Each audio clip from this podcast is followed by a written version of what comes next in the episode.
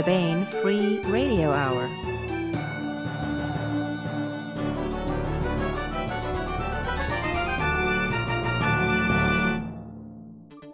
On the podcast, warriors, lawyers, sailors, carnies, and Martians, amalgamated by a science so advanced it is indistinguishable from magic into a delicious roue of chit chat, dialogue, and tete a tete.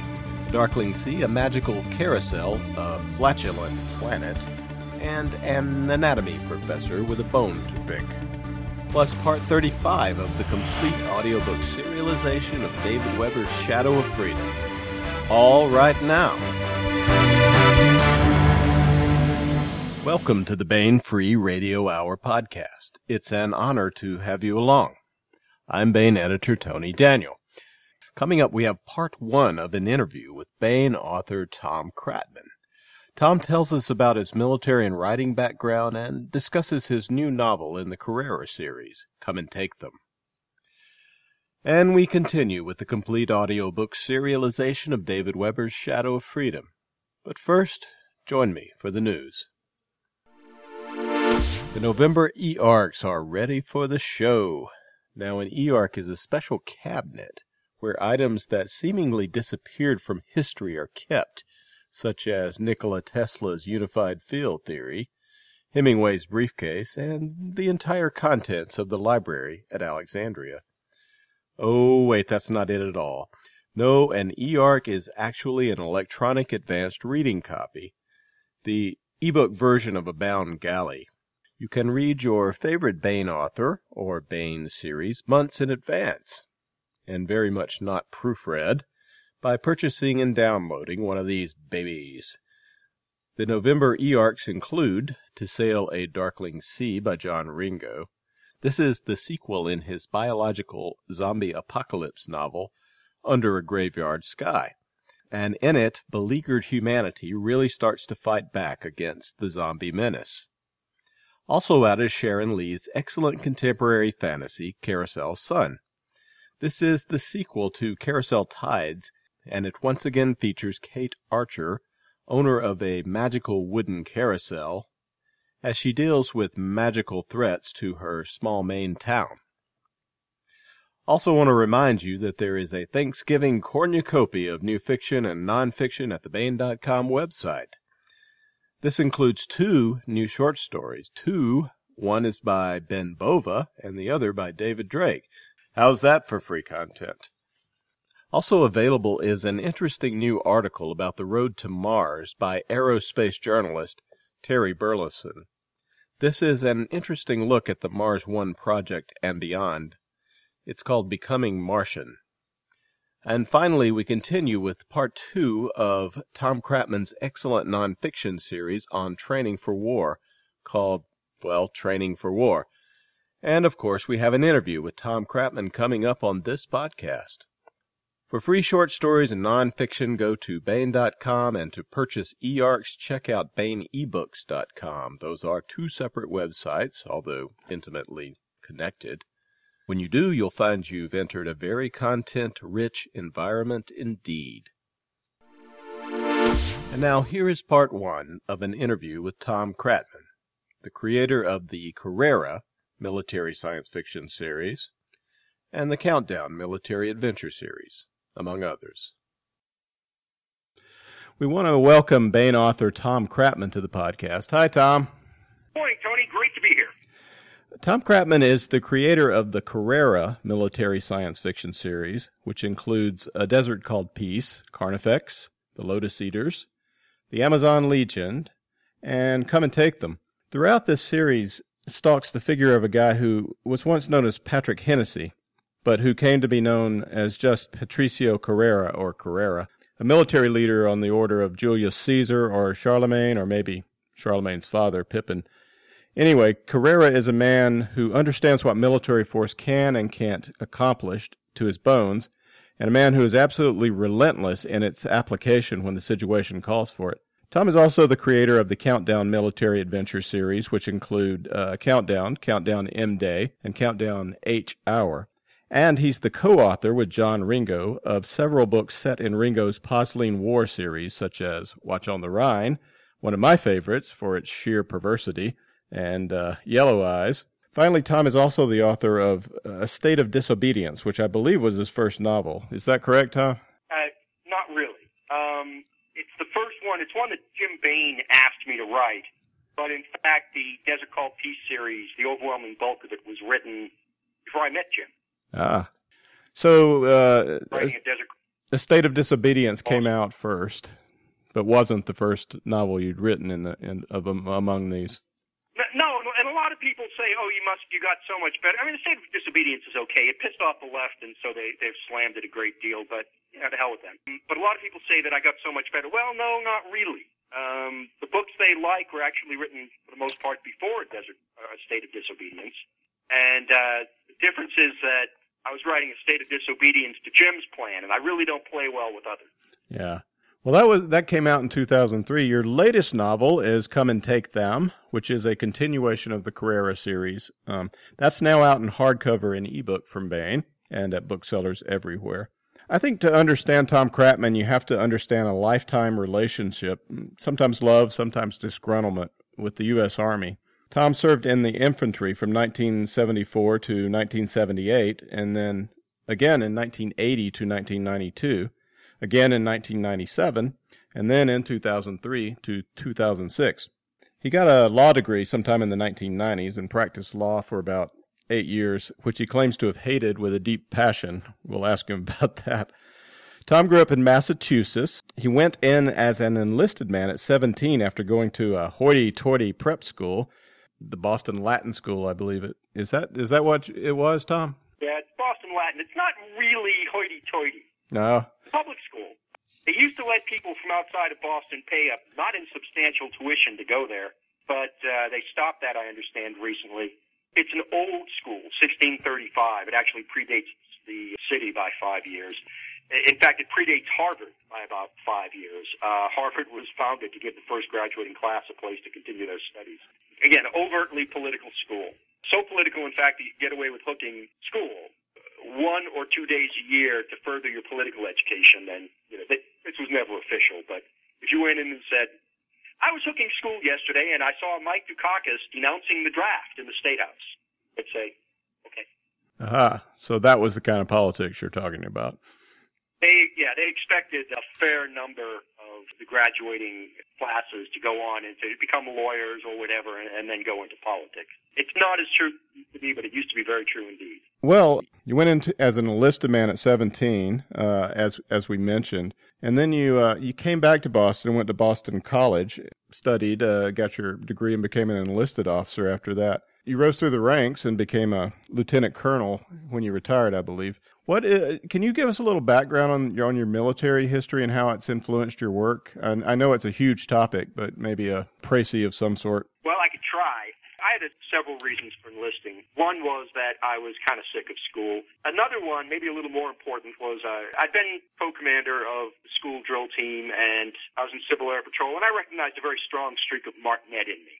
and so I figured it would be good to um, do something to maybe mitigate that. And then everybody in my family always knew I was going to be a soldier. Um, my uncle, the cop's opinion was that I would either end up on the faculty of the War College or I would hang in an elevator shaft at Fort Leavenworth. I was very pleased when I ended up on the faculty of the War College because that meant I didn't need to hang in an elevator shaft. well, if it's mutually exclusive, then yes. How did they know that you wanted to that you were headed for the military? Oh, it was just obvious. The only thing that ever really interested me. Let, let me give you an example. All right. I'm actually, in many respects, or most respects, a wretched mathematician. I very rarely, in Latin school anyway, got better than a D or a C. And Quite despite this, I have 780 math GREs, which is actually considered pretty good in some circles.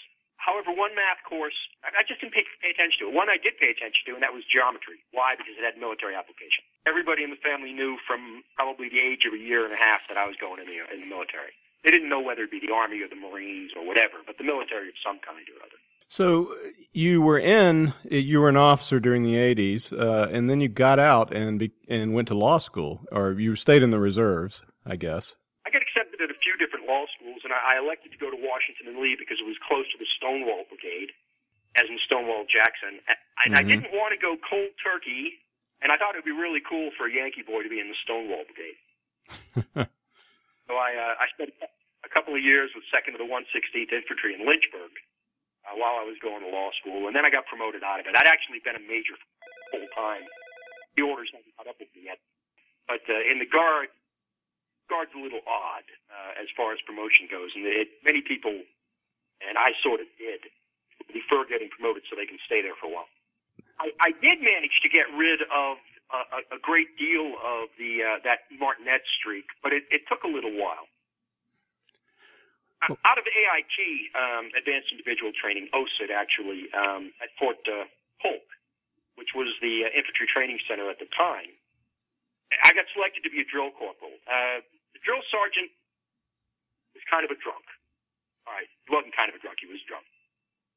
The other drill corporal was married and had his wife there, and so really wasn't terribly interested. So there I am, just about, I might have just turned 18 at that point in time. Pretty much unsupervised with a platoon of my very own. And I ran it through sheer terror.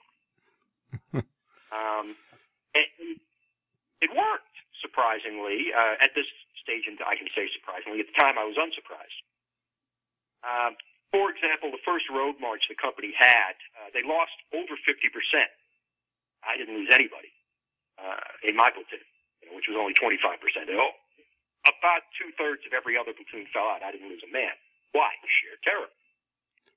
Uh, however, towards the end, and, and I was a smartass about it with the drill sergeants too. You know, typical arrogant 18 year old towards the end of the cycle, the drill sergeants, as near as I can tell, got together and decided to teach me a sharp lesson. And there was a steeplechase, competitive. I couldn't, uh, I couldn't be with my squads. They stuck me on a station, and all my squads went through by on their own. And instead of doing better than everybody else, they fell completely apart. Uh-huh. Well, you know, I mean, I, I was still, I was still 18 years old and stupid, so I punished them.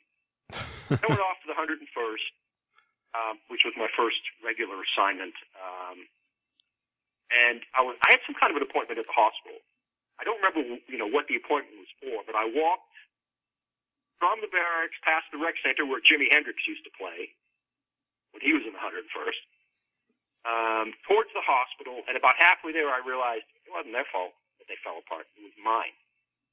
And I, don't think I quite threw up on the parade field, but it was a very close run thing um, to realize that I had screwed that up completely. It was entirely my doing. And that pretty much cured me of that martinet streak. It seems to me that a great deal of your army career was was that one of the themes of it is that you like to do training, that you like to train uh, soldiers. Was that the epiphany that sort of led you in that direction? No, it actually predated the army. Um, when I was in the drill team and when I was in Civil Air Patrol, I was also a nut about it. Um, what that, that epiphany did was change the direction of my training um, more towards development and somewhat away from conditioning and definitely away from leading by terror. So, how did your Army career finally end? Uh, how did you retire? I had, uh, I was practicing law and really, really unhappy. I, I didn't like being a lawyer. Uh, I didn't like it. I had occasional good days, but for the most part, I really hated it. It's a lousy job and I would discourage anyone from going to law school. What do you dislike about it so much? You keep saying that in interviews. I'd like to know the uh, the, the gritty details of why you hate it so much. Now, you can't sleep when you're if you're a conscientious lawyer. I would lay there at night and go through the parade of cases. You know, starting. Let's say I come home from. I worked every day. I mean, I think I took one day off in about eight years, one complete day. Um, now, some days were shorter than, than others, but you know, there was there's no limit to the amount of work you can pour into a case, and I'm kind of a workaholic, so I poured as much time as I had available. And then I'd go home, you know, at nine or ten at night, and I'd have a couple of drinks, and I'd go to bed, and I'd lay there and start the parade of cases. You know, I usually kept about 170, 180 open files. Okay, the Commonwealth, it would go something like this. All right, trial tomorrow. The Commonwealth attorney says this. How do I counter? Okay, I counter with Ah, but then they bring in back witness B who says that. Ah, but I can impeach it. And I'd go through that for 180 cases. And then I'd start at the beginning again. If it wasn't for alcohol, I wouldn't have slept free. well, that doesn't sound very pleasant. at least now you can think about book plots and such, I guess. So uh, you said before that uh, Saddam Hussein saved you from, from that life. How was that?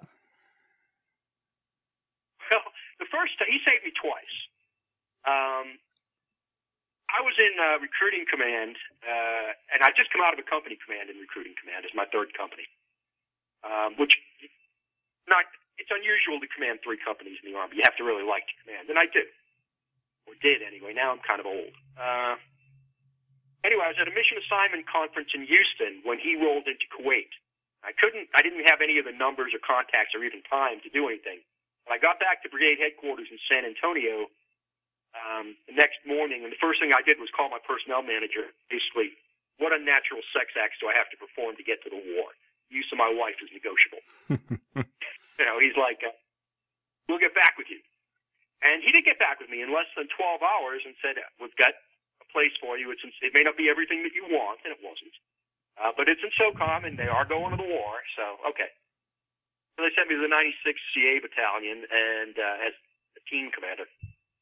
And then I went, uh, spent some time attached to my old division, the 24th Infantry Division, um, some time attached to 5th Special Forces Group, and I was with them when we rolled into Kuwait City. But I wasn't part of them. I, people get that wrong. I was just attached. Yeah, that's my combat patch, but it's my combat patch also for other reasons that are administrative, and no one's interested in it. What is the, the, association with the Special Forces 96th CA Battalion was supposed to be part of Special Forces Command. They didn't wear that patch because they had been detached from Special Forces Command, but that was still their official command, attached to USASOC, I think it was, and then further OPCON down to the to USACAPOC. Or no, to the fourth, I'm sorry, to the fourth PSYOPS group. Um, but nonetheless, legally, the patch we were, they were supposed to wear, that we were supposed to wear, was Special Forces patch. So legally, I, I mean, I could wear, I guess, probably four or five different ones, only one at a time. But uh, I, I could have. I had, I had my choices of what I wanted to wear. I went with the one that was actually administratively correct uh. and the strongest legal connection. So, what was the uh, second time uh, Hussein saved you? I was practicing law, and he was, you know, he was a naughty boy who defied us in public. Um, and it became obvious we were going to go to war with Iraq again. And so I got on the phone again, shopping around reserve units that were, you going to the war? I think so. And not good enough. Ring, ring, ring, ring. Are you going to the war? Yes, we're going to the war. Good. I have skills. So I ended up in the uh, 352nd CA Command, uh, which I actually went and gave a little lecture to about a month ago. Uh, anyway, that's how he saved me the second time. He saved me from the first from recruiting command when it was no longer fun, and the second time from the practice of law, which had never been hardly hmm. And you're about to go, but you had health problems.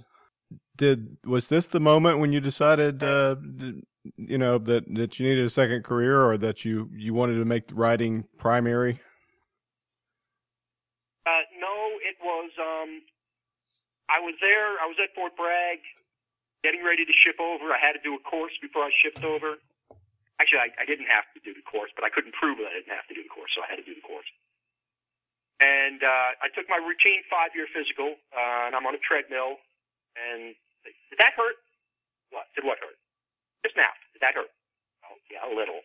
Get off the treadmill. And uh, turned out I had 100% blockage in my right coronary artery uh, which is, you know, it's not as bad as it sounds, actually. I mean, it uh, sounds pretty all the bad. Arteries expanded because it was a slow process blocking it. So, you know, for example, I've got a human heart is only capable of about 70% efficiency, and um, mine is 68 as a pump, and mine is 68% efficient, which is essentially an Olympic quality heart with 100% blockage in one artery.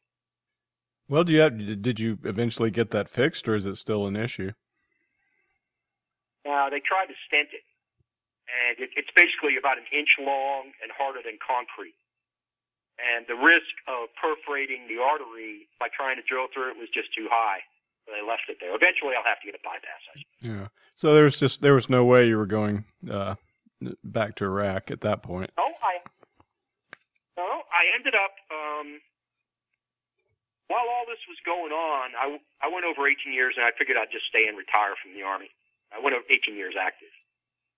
And uh, first, I stayed on Fort Bragg as a sort of deputy commander uh, for this colonel. Then I went to the D.C. area, uh, and then I went to the War College as faculty. While I was at the War College, I, I got the Pentagon's chief cardiologist to, to okay me for combat. Um, unfortunately, I was the only lawyer there, and the war that particular section of the War College, the Peacekeeping Institute, needed a lawyer. So I wasn't going anywhere. But I did find I did manage to get cleared for combat. I just didn't get to go. they assigned you to the Peacekeeping Institute as a lawyer. That's pretty funny. Did it seem ironic? Yeah, I, I looked. Well, yeah, it was kind of like people think there isn't a God. That that that kind of sense of divine sense of humor to me is is pretty solid evidence that there is a God, and he's just got you know a weird sense of humor. Um, I, I tended to look at myself while I was there as the Viet Cong of the Peacekeeping Institute. I hated the institution. I didn't believe in it. We're talking about like transnationalist types, uh, people that that believe in uh, uh, world government. And um, I did not. The time came, and it came fairly quickly, when I was effectively forbidden from talking to foreigners. Uh, they just kept me away from foreigners because I would upset them. So I take it you didn't keep your opinions to yourself even there. Generally not. I remember telling this one Australian lawyer, uh, he was an Australian JAG, to go to the main conference room in the post headquarters and look at the mural on the wall, and then look up the history of the mural. But the mural didn't tell you, but what the history did was it was a bayonet fight on the mural. They didn't tell you that the, the bayonets were used to kill every living thing on top of that hill, including the dogs, the donkeys, and the goats. Um, and, and our argument was about the inherent right to surrender, even at the very last second. Said it doesn't work that way. Sorry.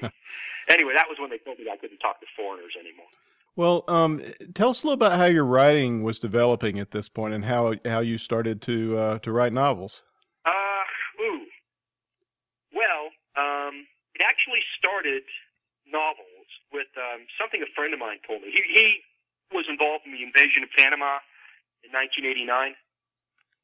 And there was a woman there. I've told this story before. There was a woman there who got a little confused by the fighting, uh, or a lot confused, around Rio Hato in Panama. And instead of driving away from it, she drove towards it. There was a ranger roadblock. Uh, the highway ran basically across the airstrip at Rio Hato.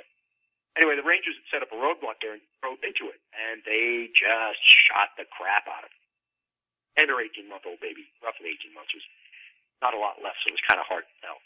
Mm. And you know, and they were justified. It, it was a, it was a righteous shooting. Their conduct the next morning was not particularly righteous uh, because there had been drive-by shootings, and you know the, their obligations to take risks on behalf of an enemy population are highly limited. It was it was just a horrible mistake or it, something that wasn't anyone's fault their conduct the next morning that I got from a couple of different sources was probably a war crime. What did they do? Anyway, uh, well, what if that had been my wife and kids? And um, what would the Rangers have done if they discovered they'd killed an American officer's wife and his kids? And my answer was, they're, they're big into appearances. They'd have buried the bodies in an unmarked grave somewhere and try to pin the blame on the Panama Defense Forces. That was actually the, the original version of a Desert Call Peace under a totally different name. Not that much commonality, maybe 30, 40% commonality um, in events, maybe less than that, actually. And, and anyway, that was my first foray into writing fiction. That so, eventually became a Desert Call Peace and Carnifex, actually, or parts of them. Well, how did you uh, professionally uh, develop? Did how did you come to the attention of, say, Jim Baen and, and get your first book out there?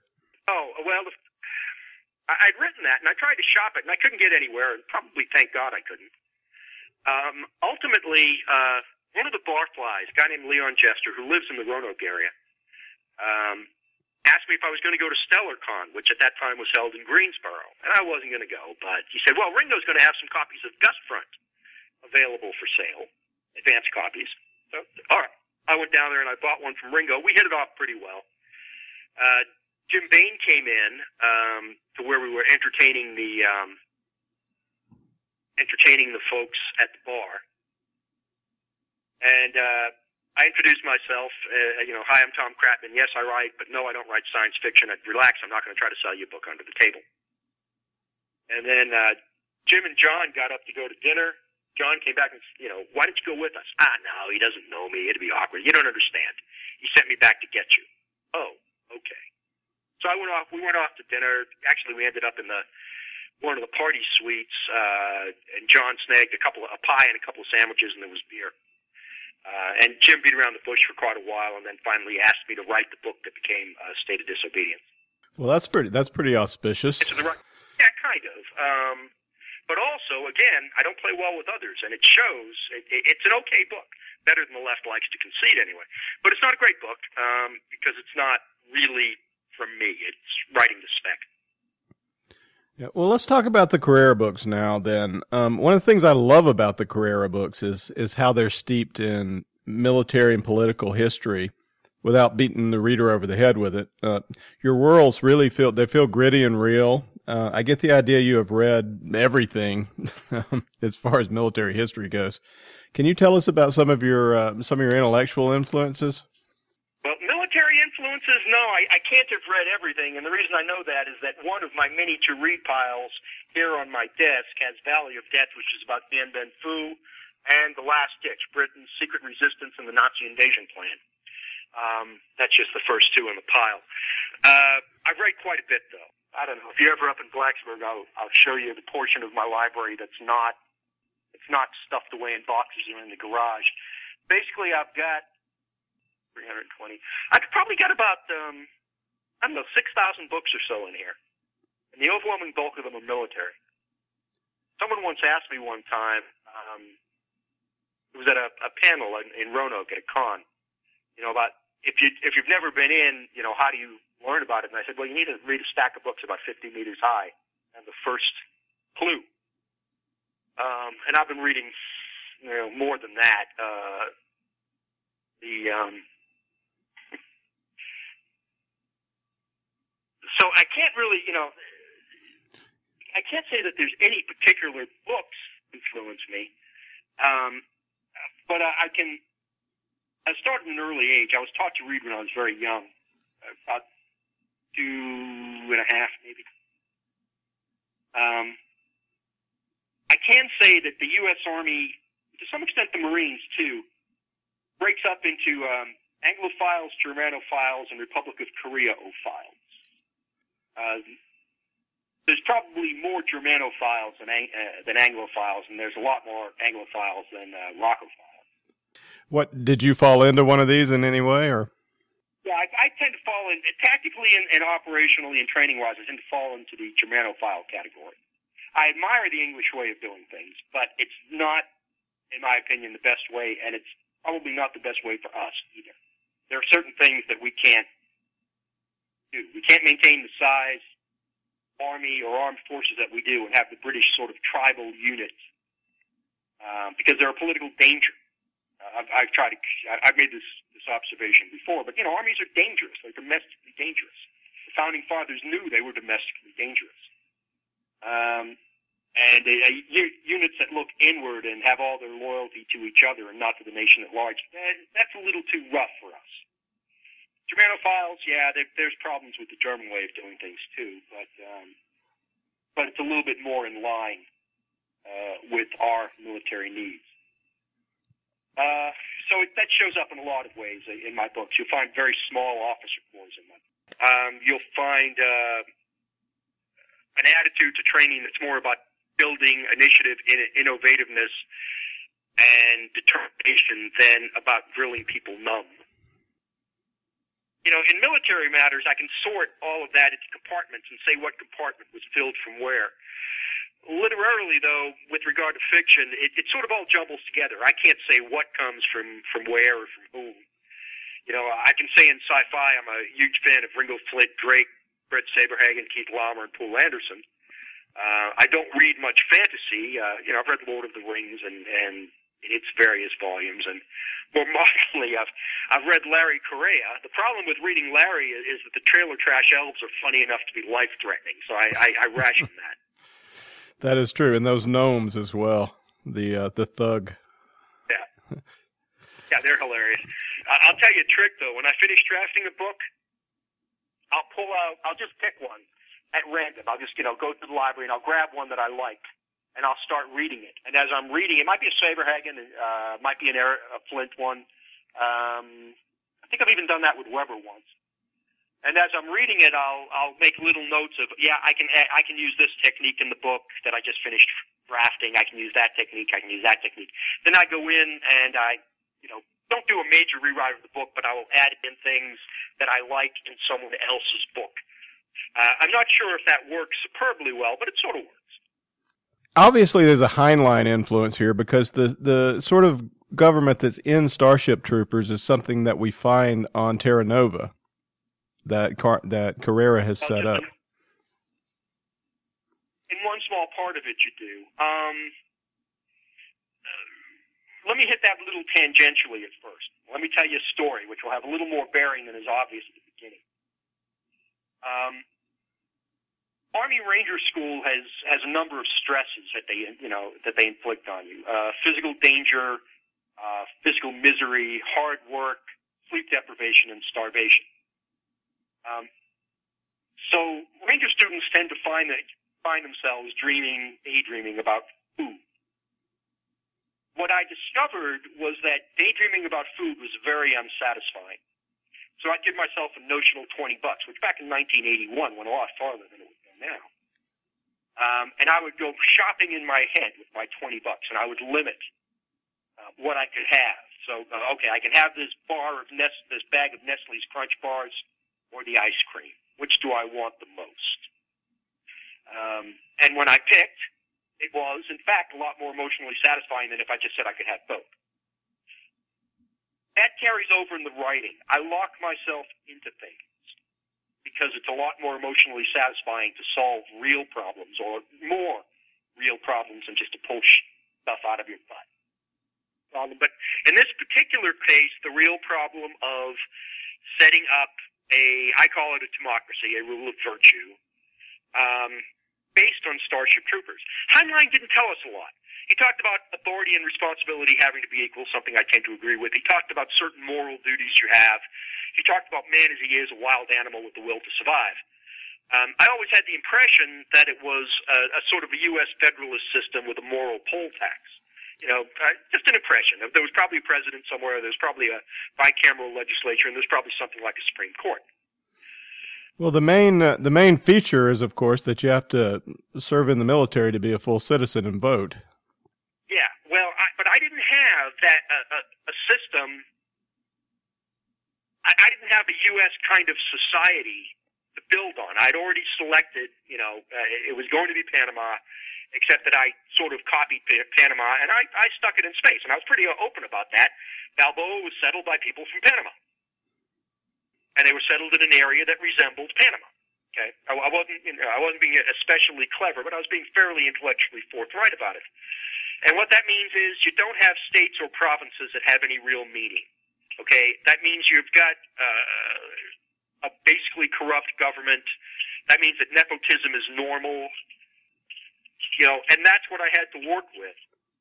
Now, uh, I, I mentioned earlier in our conversation, you may not have been recording then, that in the uh, in the PITFCS, the um, that letter debate that they had back in 1958, 59, 60, 61 on Heinlein Starship Troopers, a guy named Lowndes wrote, and I quote, Heinlein's military utopia has a flaw which is almost inevitable with fictional utopias. Aaron, I know of none which avoids this flaw, so Heinlein is in very good company. We're introduced to this ideal military sometime after it has been established, and the ad hoc assumption is that the system is still operating at maximum level and will continue to do so because the old evils which caused the irrational and venal behavior in the former societies were eliminated. Perrin. Few actually put it quite as baldly as that, and Heinlein doesn't either. End quote. Now, I wouldn't put myself in Heinlein's shoes as a writer. I think he's a, a better writer than I am by quite a lot, in my own not so very humble opinion. But this wasn't my flaw. I started with crap. I set it up with crap, just like me, starving in ranger school, so that I could work my way out of it in some, you know, real incredible fashion. That's how we end up with the kind of military system that we have in in Balboa in the uh, in the Desert Call Peace verse or the Correct verse, depending on which name you want. That's how we end up with these seven layer grids. There are no states. We can't have the you know, the 14th Bahia de la Luna Cazador Regiment, Tercio, um, because it wouldn't mean anything to them. Um, but the 14th Cazador Tercio as an area that has non-exclusive um, recruiting rights in in a or as a unit that has non-exclusive recruiting rights in a certain area gives us a a way of um, of making a, fe- a sort of a federal system out of something that has never been federalist before. That was part one of our interview with Tom Kratman. We'll have part two next time. And now we continue with the complete audiobook serialization of David Weber's Shadow of Freedom. This portion of Shadow of Freedom is provided by Audible.com. Get the complete audiobook on Audible.com now. If you're not a subscriber, you can get the entire audiobook free or choose from more than a 100,000 other titles when you try Audible free for 30 days. Okay, here's what has gone before. After a fierce war, Honor Harrington's star kingdom of Manticore has entered into a simmering low level conflict with the ancient, aristocratic Solarian League. The Solarian League is crumbling, and on the verge, a region at the edge of its empire, rebellion is brewing. The Solarian Office of Frontier Security is in charge of keeping the peace on the verge. Brutal tactics and puppet dictatorships are par for the course for the OFS. Rebels opposed to the oppressive regimes can't hope to match the military might of the OFS without outside aid. Aid they are receiving in the form of weapons drops by agents claiming to represent the Star Kingdom of Manticore. But it's a ruse. These agents actually serve the shadowy Mesan alignment, eugenic supremacists who wish to see the Solarian League and the Star Empire at war.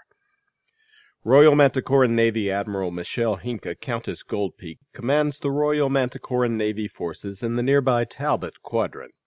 Goldpeak is sympathetic to the rebels, but is looking for the right place to strike a blow on their behalf. Now she has discovered a series of false promises made by Mesan agents masquerading as Star Kingdom operatives. Word of this Mesan disinformation, as well as shocking reports from the home system of the depth of the Mesan involvement in the history of the Star Kingdom and her enemies, have reached Goldpeak's desk. So has news of a major Solarian defeat.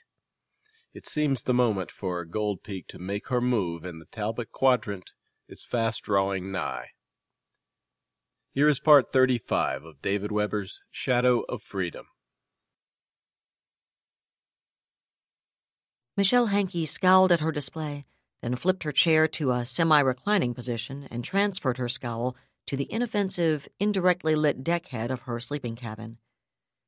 She wore her favorite set of Academy sweats and her fuzzy purple tree cat slippers, and Billingsley had left her an entire extra donut. She appreciated his solicitude, his effort to pamper her while she dealt with this particular can of snakes, but she made a mental memo to remind him she didn't have Honor Alexander Harrington's metabolism and ask him to find something with a few less calories. Carrot sticks, perhaps, or maybe celery, even if she wasn't a tree cat. Dietitians had been producing calorie neutral foods for centuries now, but Michelle was old fashioned. If she was going to eat food, she wanted it to be food, not just a space filler. At least she wasn't one of those people who used nanotech to scavenge calories, sugars, and fats out of her digestive system so she could gorge on whatever she wanted. Although there were times. No, she told herself firmly. Carrot sticks. It was definitely going to be carrot sticks. She felt quite virtuous and ever so decisive, and she made a firm resolution to start her new regimen the very next day. In the meantime, however, being a person of deplorably weak will, she was already halfway through donut number two. Thought being mother to the deed, she reached for the donut again, only to pause as a pair of soup spoon sized paws reached up to knead her thigh gently. She looked down into the desperately appealing eyes of an obviously starving waif of a Maine coon cat who looked like he could take out a Pekingese with one whack of a paw and then eat it in 15 seconds flat, hair and all. No, she told Dicey firmly. If you want a donut, go catch your own, you rotten feline. Or at least go pester Chris for one. This one's mine, calories and all. Dicey only kneaded her thigh harder, purring insistently. It sounded like a shuttle turbine that needed alignment, she thought, wondering how even a cat his size could produce such a volume. No, she said even more firmly, shaking the donut at him for emphasis. Mine, not yours. Dicey's eyes followed the donut as millions of years of his ancestors' eyes had followed small prey animals and birds, and the tip of his tail lashed. Then his purr stopped. That was all the warning Michelle had, and it wasn't enough. With an agility that ought to have been impossible for a creature of his bulk, Dicey launched himself vertically. The paws which had been patting her thigh pleadingly struck with unerring accuracy, and he thumped back to the deck with a third of her remaining doughnut firmly in his possession. Come back here, she said, starting to jump out of her chair. I swear I'm going to turn you into a vest, no matter what Chris says. Dicey paid her command no attention. He was too busy emulating a streak of light as he shot triumphantly out of her sleeping cabin and disappeared under one of her day cabin armchairs with his prize. Michelle stopped halfway out of the chair and regarded the shard of doughnut she still retained. Then she shook her head, settled back, replaced the surviving fragment on its plate, and reached for her coffee instead. Somehow, it doesn't strike me as a good omen when a damned cat's tactics are better than the fleet CO's, she thought. Probably something I should keep to myself.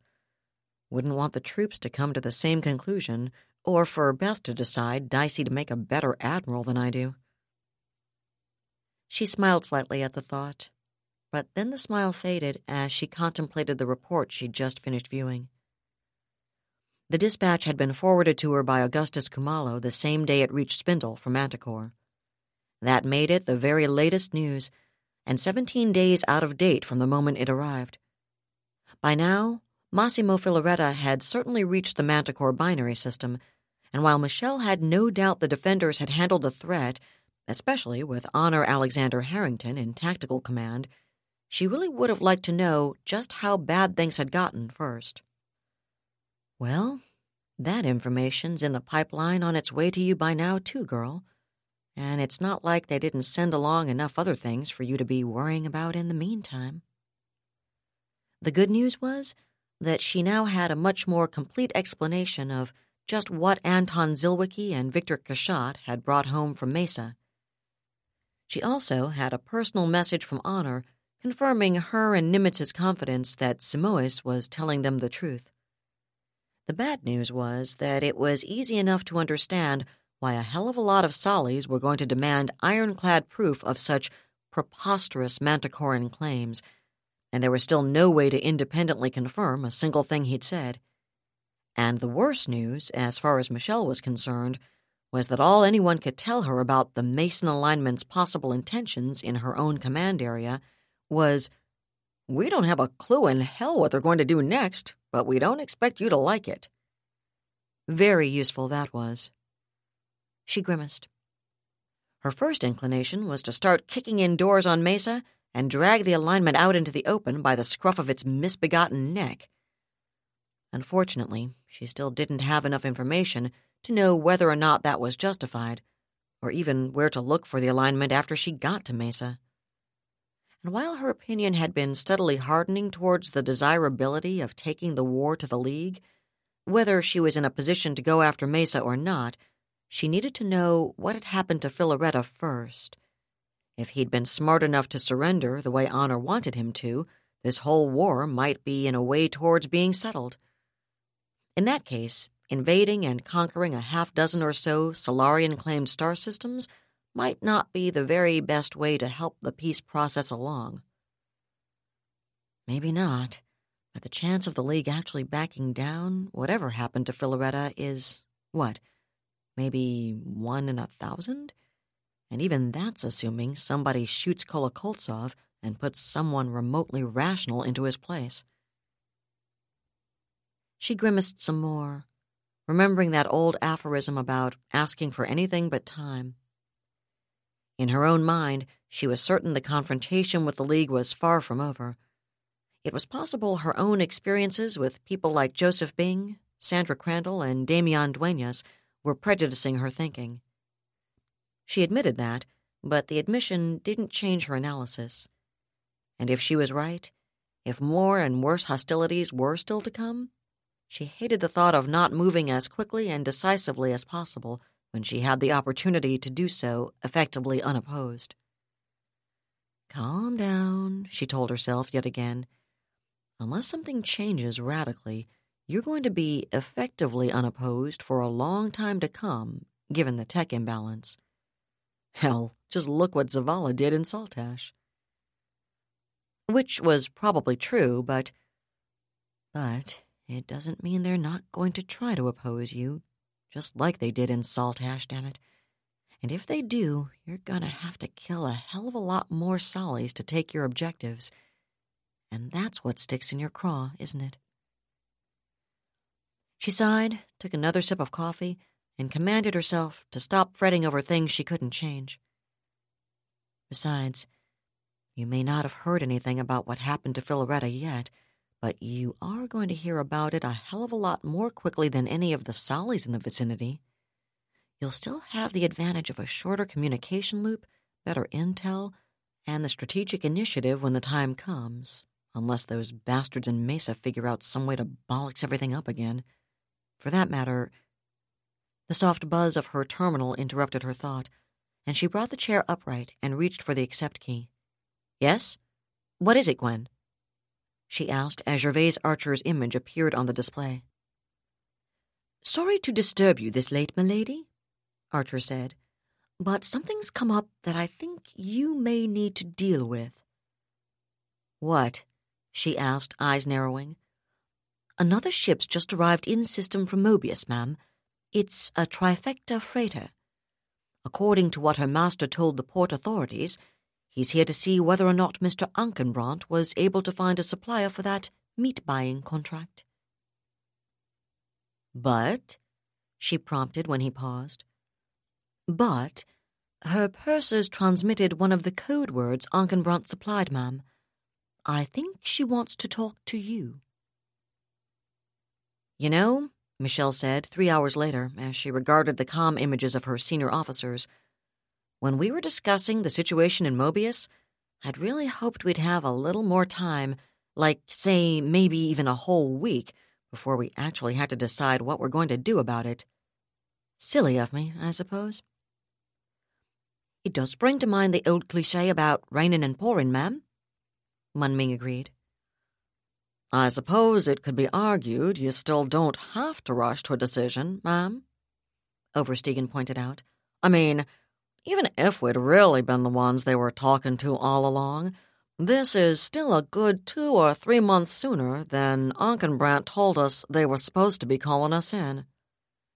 I realize that, Michael, but this. She tapped a hard copy summary of her Alfredo verified interview with Yolanda Summers the new messenger from the Mobius Liberation Front, puts a different complexion on things. It's pretty clear the situation's gone to crap faster than Ankenbrandt ever expected when he was sent out. In fact, that's the entire reason this Summers turned up so soon, and I don't blame the MLF leadership one bit for sending her out so quickly after Ankenbrandt. If even half of what's in here is accurate, things are getting ready to drop straight into the crapper in that star system, and it's going to be ugly when they do especially given this information that Lombroso's expecting intervention battalions to arrive shortly. I'm going to assume that if he thinks they're coming, the odds are they're already in the pipeline, which means that even if we send someone immediately, Frontier Security is likely to be in system and boots on the ground by the time anything of ours can get there. With all due respect, ma'am, that might be an argument against reacting quickly, Rear Admiral Ruddick suggested. She looked at him, and he shrugged. Assuming you're right about that, we probably can't get there in time to prevent a bloodbath in the first place. If that's the case, all our intrusion into the star system, and that's how we all know the League is going to describe it, will achieve is to pump extra hydrogen into our face off with the Sollies without preventing whatever's already happened to Ankenbrandt's resistance movement by the time we do get there. I understand your argument, Mikhail, but I'm not going to pussyfoot around the League in the name of expediency. People have been doing that for centuries, and look how well that's worked out. She shook her head. No, if they want to go on playing this kind of game, this time they're going to have to show me their cards or fold, because I am damned well going to call them on it. Having said that, though, I'm not just shooting from the hip either. There's a genuine method to my madness on this one. First, Mobius isn't a member of the Solarian League, and it's not an official protectorate either. It doesn't even have an officially sanctioned OFS presence like Saltash. Technically and legally, it's an independent star nation, even if the Lombroso administration is as corrupt and tyrannical as they come, not to mention being in Frontier Security's hip pocket. So it'll be a bit difficult for the Sollies to call us on intruding into their space. They'll do it anyway, of course, but we'll have plenty of opportunities to attack their claims. Second, even if their arrangement was really with someone else, the people in Mobius think it was with us, and that's what everyone else is going to think. That hasn't changed. The timetable's simply been moved up a bit.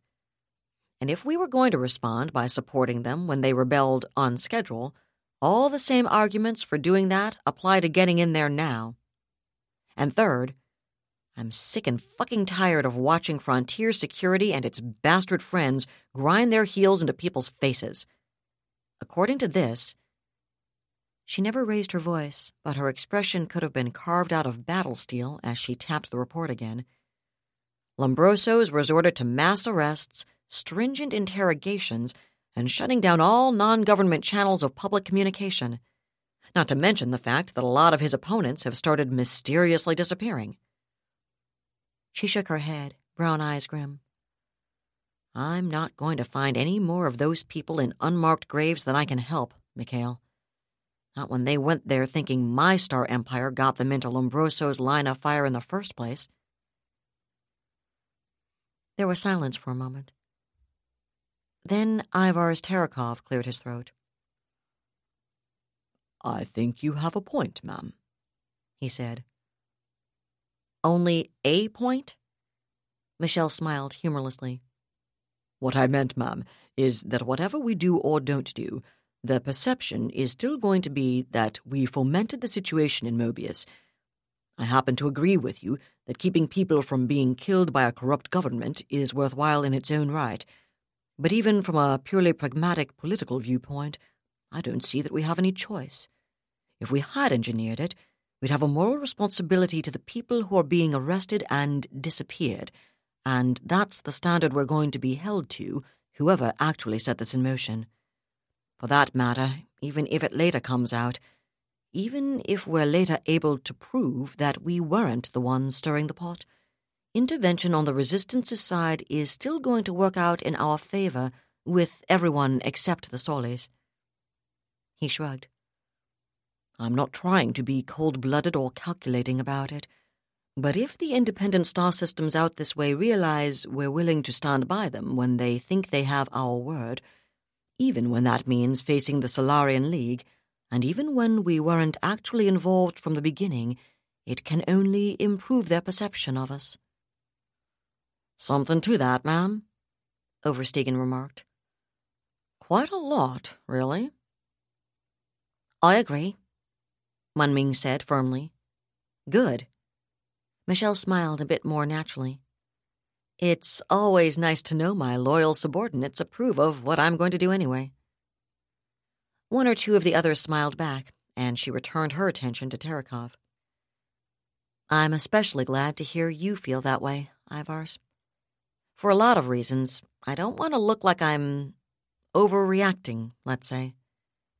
At the same time, I think a big enough force to make a firm statement, and hopefully to provide any Solly Frontier Fleet commander with a sufficiently overpowering threat that he can back down without losing face and touching off another Saltash, is in order. And, given the delicate questions of interstellar policy and diplomacy involved, I think it would be as well for us to send along a senior officer with foreign office experience. Someone like you. Yes, ma'am. If Terekov was dismayed or surprised, he showed no sign of it. I'm thinking that I'm going to send one division of your cruiser squadron, a destroyer squadron, and one of Admiral Culbertson's CLACs. The carrier will have plenty of life support to carry a battalion or so of Marines as well. That should give you a ground combat component if you need one. I'm hoping you won't, but better safe than sorry. Yes, ma'am. I'll want you underway within 12 hours, she continued.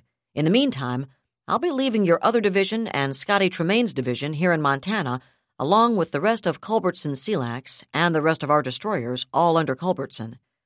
I'll leave him detailed instructions about what to do if any interesting little messages should happen to arrive from other resistance movements we didn't realize we were supporting. Pardon me, ma'am, Munming said, but that seems to suggest you don't plan on staying here yourself. No, I don't plan on that. And you won't be staying either, Apollonia. I'm taking your squadron, Michael's battle cruisers, and Admiral Menadew's carriers to join Admiral Bennington at Tillerman. More than one set of eyebrows rose this time, and she shrugged.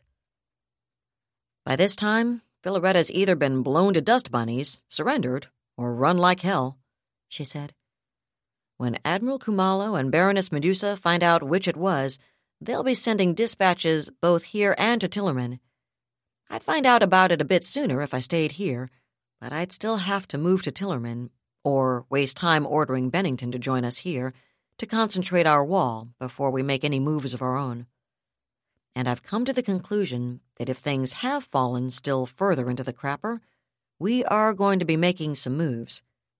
Specifically, as I see it, our first step has to be to cover our backs before we do anything else, which means taking out the Madras sector. The assembled officers sat very still.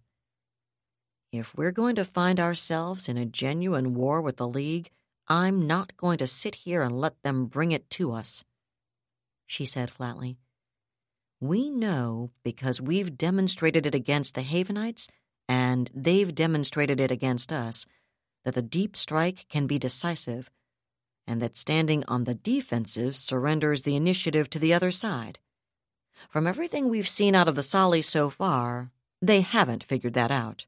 Oh, she waved one hand impatiently.